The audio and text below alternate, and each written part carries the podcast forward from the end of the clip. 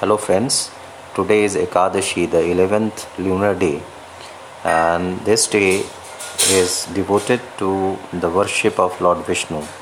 So here I am chanting a very powerful mantra of Lord Vishnu that is capable of giving us everything. So you can all chant this mantra today and take benefit uh, from the flow of the blessings of Lord Vishnu in your life. ॐ नमो नारायणाय। ॐ नमो नारायणाय। ॐ नमो नारायणाय। ॐ नमो नारायणाय। ॐ नमो नारायणाय। ॐ नमो नारायणाय ॐ नमो नारायणाय। ॐ नमो नारायणाय।